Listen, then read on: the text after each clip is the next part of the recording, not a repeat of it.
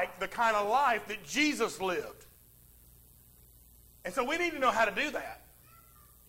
In order to accomplish this, we learned last week that God gives every one of us as believers, all his people, equal acceptance before God and also equal standing before God. He also gives us divine power so that we can live a life in godliness.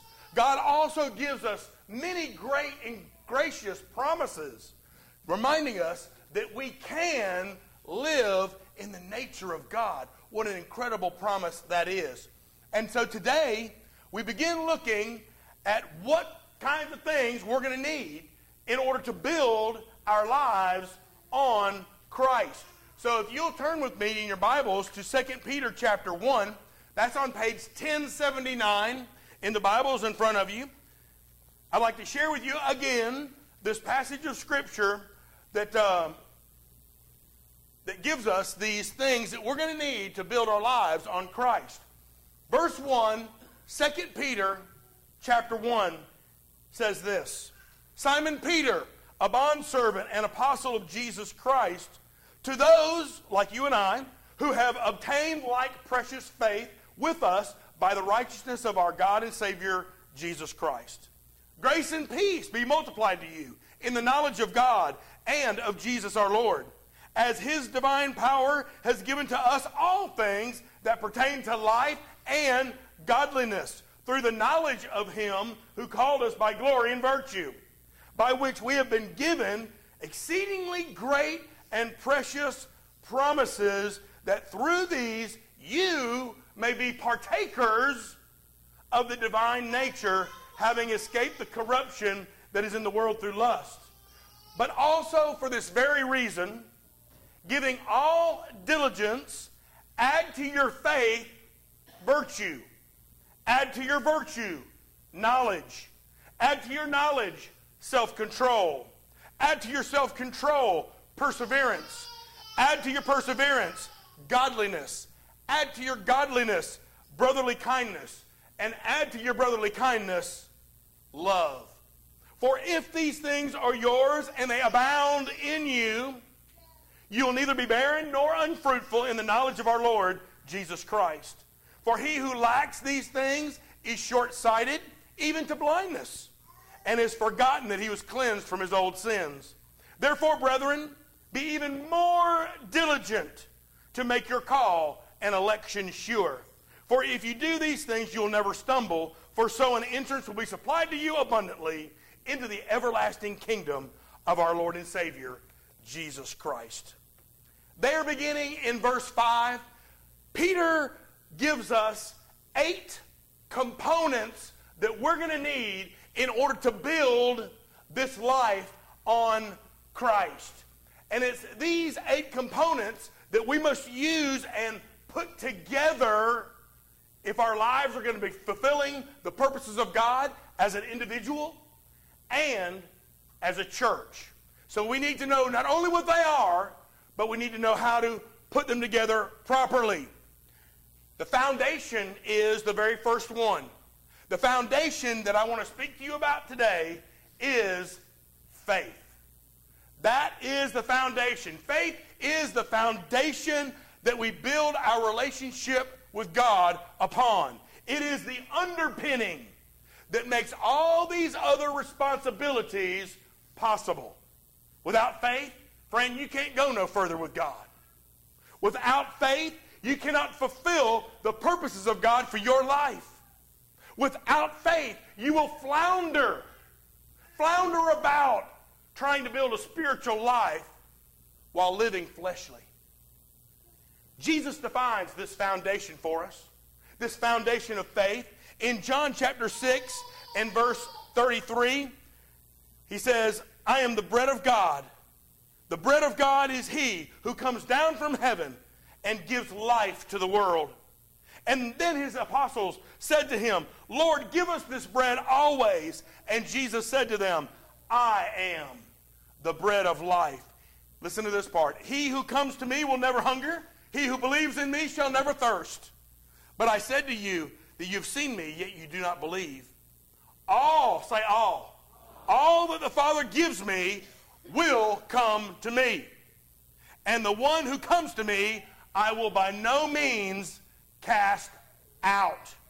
For I have come down from heaven not to do my own will, but the will of him who sent me. This is the will of the Father who sent me, that of all he's given me, I should lose nothing, but should raise it up on the last day. This is the will of him who sent me, that everyone who sees the Son and believes in him may have everlasting life, and I will raise him up the last day. So, the first component you need to build your life on Christ is to be saved on God's terms. Now, the world will tell you all manner of ways that you can get saved. You can believe in Allah and Muhammad and Buddhism and all these things that you can believe. But the Word of God is true. Unless you're saved through faith in Jesus Christ, friend, you'll never understand how to build your life on Christ. The foundation of faith in Christ. It comes with three basic features, and that's what I want to talk to you about today. It comes with God's plan, it comes with God's promise, and it comes with God's proof. Let me talk to you about that first one. God has a plan for your salvation. You see, every person needs to be saved. There's never been a person born on the face of this planet who does not need to be saved so that they can go to heaven. Every man, every woman, every boy, every girl needs to be saved. Why? Because every one of us are sinners. We're sinners. And at some point, we have to come to this place where we admit, God, I'm lost without you. God, I am not right with you. I can't be righteous completely. And before we can do that, before we can be saved through faith in Christ, we have to understand that without Him, you're lost. You have to come to the place where you are absolutely assured that without God, you've got no hope. Now, there in John 6 37, Jesus said, All that the Father gives me will come to me, and the one who comes to me I'll by no means cast out. So I asked this question Jesus, does that mean we have a choice in the matter? Whether we can be saved or not? Verse 44 said, No one can come unless the Father who sent me draws it, and I'll raise him up on the last day. But I know in my Bible that Acts 2.21, Romans 10.13, and Joel 2.32 says this. Everyone, everyone who calls upon the name of the Lord shall be saved. So I said, how can I reconcile that? I mean, are we saved by the sovereign plan of God? Or are we saved by placing our faith in Jesus. My own free will. Which one is it? The answer is yes. Both. Amen? It's both. It is so God's sovereign plan that every man, woman, and child be saved. There is no other way but through the death and resurrection of Jesus Christ. There's no other way to heaven. That's his plan. But listen carefully, y'all we must adhere to his plan. So he's got a plan, but we got to adhere to it. That is the plan of God, and that is your choice to accept the plan of God today. But God also gives us a promise. A promise of salvation. There in John 6:39, Jesus said this, "This is the will of my Father." This is what this is what my daddy, God, desires. This is what the purpose of Almighty God is the one that sent me, that of all He has given me, I should lose nothing. I should lose nothing but raise it up the last day. Friend, do you understand that once you're found, you can't be lost? Do you understand that once you're truly saved, you can never be unsaved? Do you understand that once you're saved, you're always saved? Do you comprehend that when you come to Christ, you're secure in Christ? See, there's some believe that you can be saved today and lost tomorrow. By saying that, they say, well, if I can be lost tomorrow, then there must have been something I could have done to get saved today. But there's not a thing you can do to get saved on your own. Jesus has done all that needs to be done for us to be saved. And he says that if we are truly his, he will never lose us. If you're truly his, he'll never lose you. No one can ever pluck you out of his hand. Now, I can't speak for you, but I can speak for me. I've lost a lot of things in my lifetime. Have you? We lose things. But listen up. Jesus don't lose things. Jesus never loses things. Think about this. When we have our property surveyed, the surveyor comes out and he plots uh, the, the size of the plot. And what does he do? He drives down stakes to determine the boundaries of the property. Well, there are some things, some stakes that we need to drive down in our life to determine that we are God's property. What stakes do we need to drive down to assure us that we are the property of Jesus?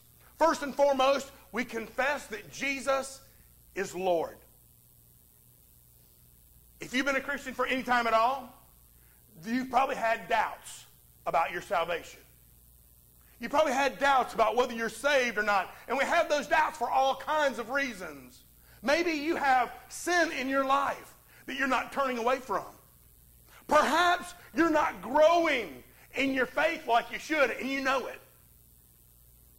Maybe you struggle believing the Bible because if you're honest, man, you're just not spending enough time in it. You don't know what it says. But whatever the reason, whatever the reason doubts into your mind, friend, you must drive down the stake of confession. Confession. Here's what the Bible says in Romans chapter 10, beginning in verse 9. And I want to share this with you today. In Romans chapter 10, beginning in verse 9, Paul writes to the church and he says, If you confess with your mouth that Jesus is Lord and believe in your heart that God raised him from the dead, you shall be saved. For with the heart one believes unto righteousness, and with the mouth confession is made unto salvation. For the scripture says, Whoever believes on him will not be put to shame. For there is no distinction between Jew or Greek. For the same Lord is over all, that same one is rich to all who call upon him. For whoever calls upon the name of the Lord shall be saved.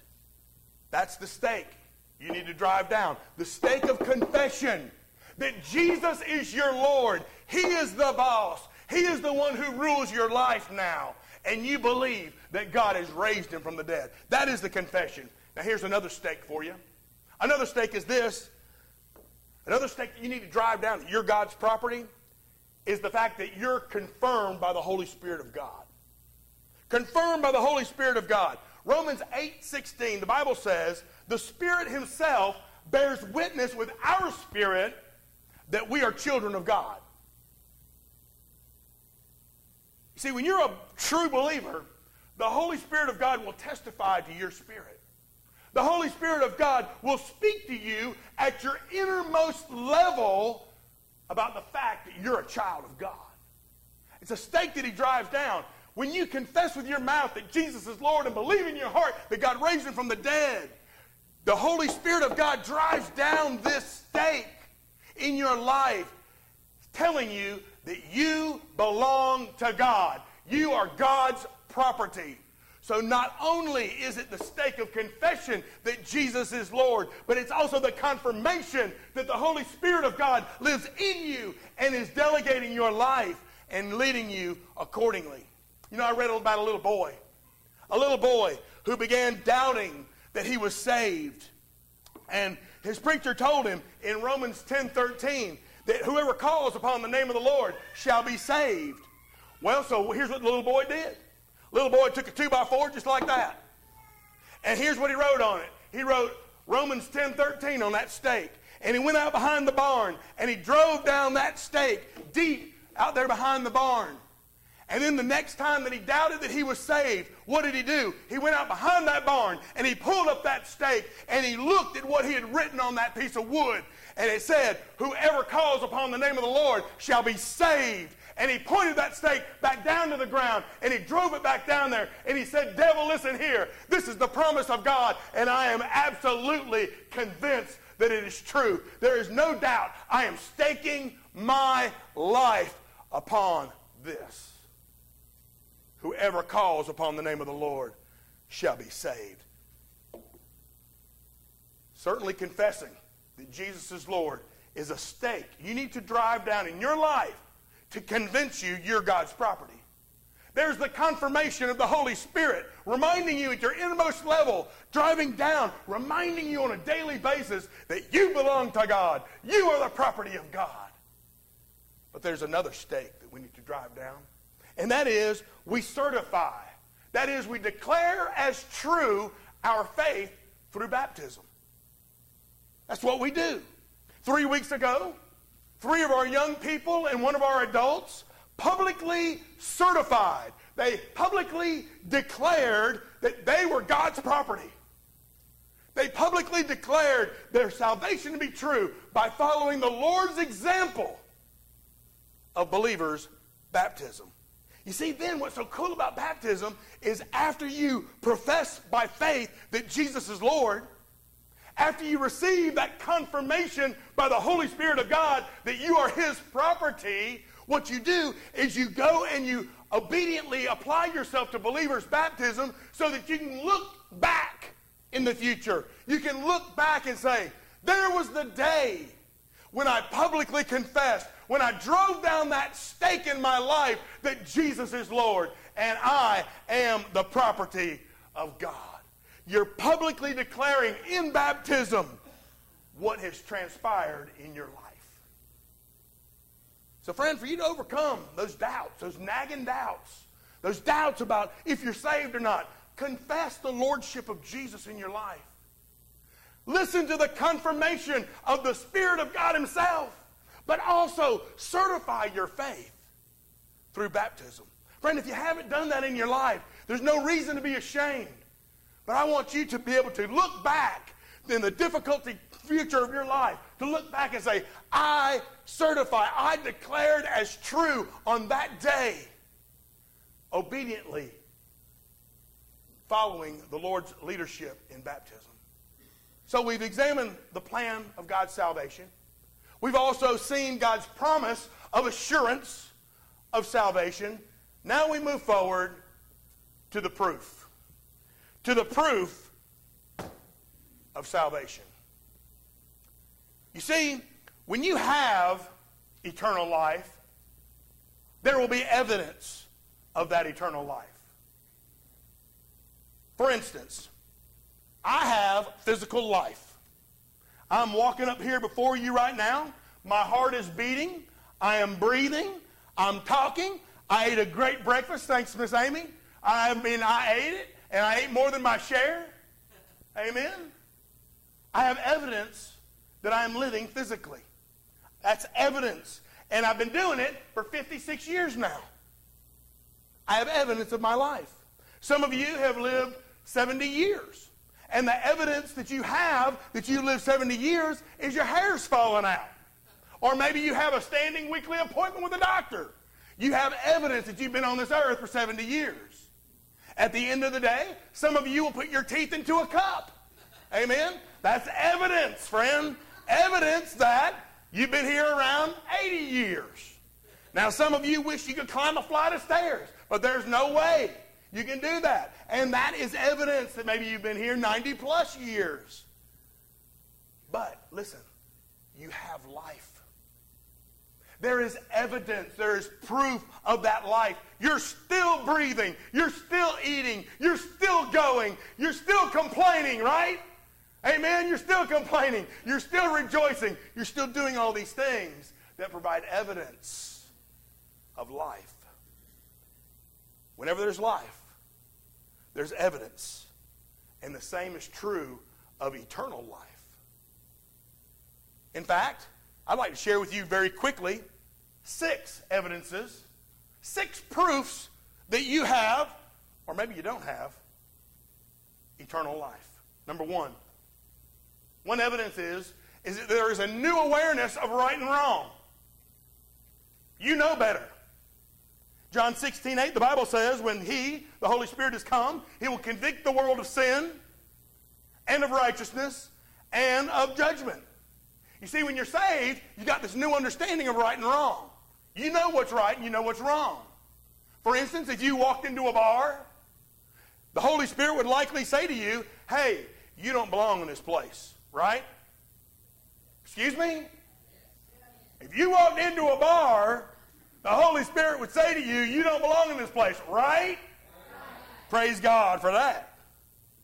See, when the Holy Spirit moves in, when the Holy Spirit takes up residence, takes over in our lives, He's going to begin to point out sin in your life. He's also going to begin to point out righteousness that should be in your life. And furthermore, He's also going to point out judgment that will come from God if you don't obey His word.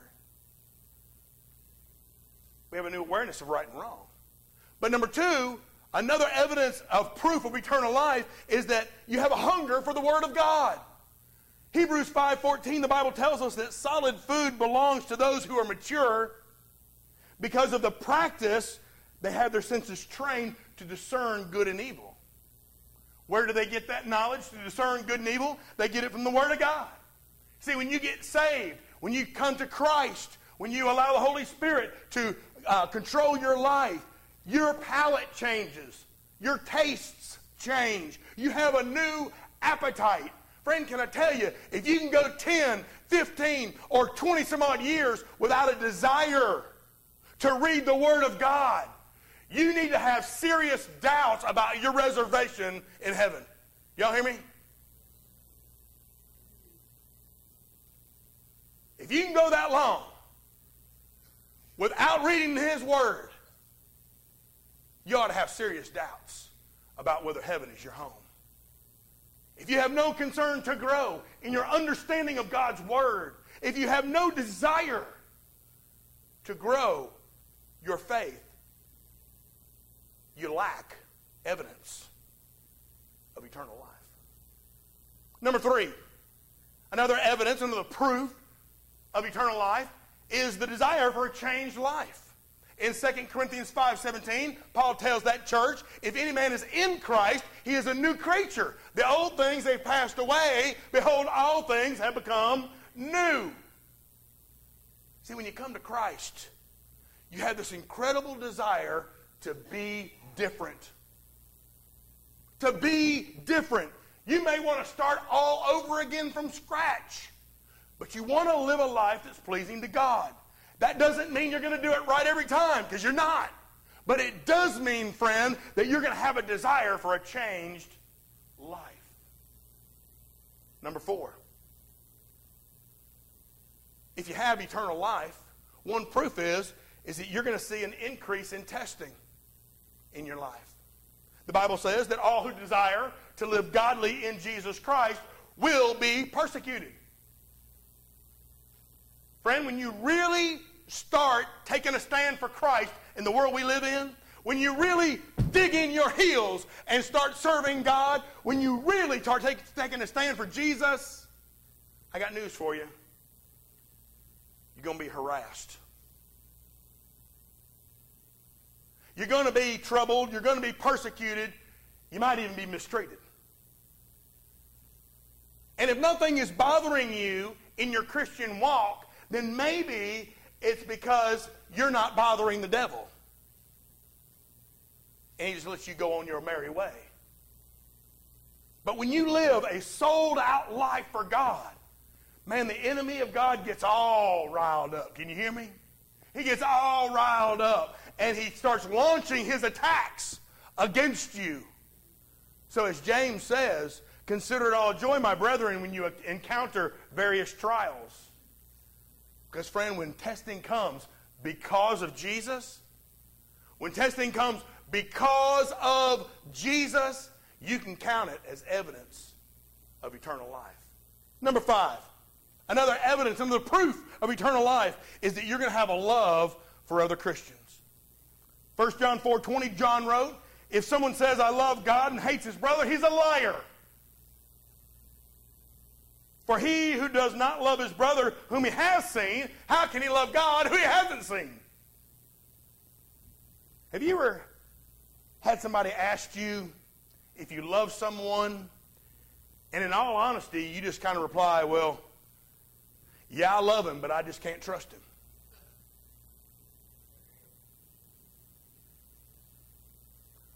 Well, that's good news for you because John didn't say that you have to trust everybody. In fact, he implies that if somebody stabs you in the back, you won't be able to trust them. But you do have to love them.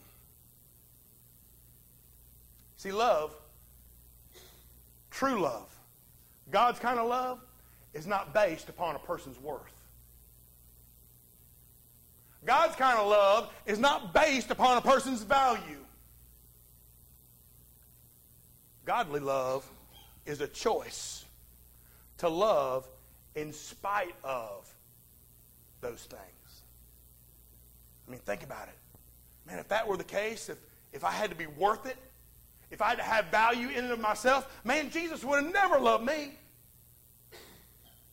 But he does, and I know it. Love for fellow believers is an evidence of eternal life. But there's one last one, and that is this. An evidence that you have eternal life is that you will have a desire to tell other people about Jesus. Psalm 107, verse 2 says it well. Let the redeemed of the Lord say so. Let the redeemed of the Lord say so. Friend, if you know Jesus and you know what Jesus has done for you, if you know you're going to heaven because of him, you're going to want to tell somebody. When the Gators win, I want to tell somebody. Well, what Jesus did for me and what the Gators have done for me are diametrically different. So, am I going to tell somebody or not? And listen, friend, you got to tell somebody, and that includes children.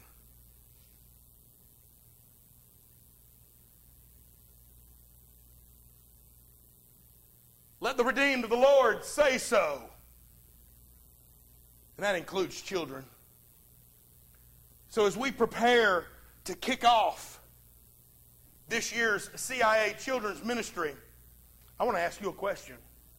Do you have evidence of salvation in your life that gives you a desire to tell children about Jesus?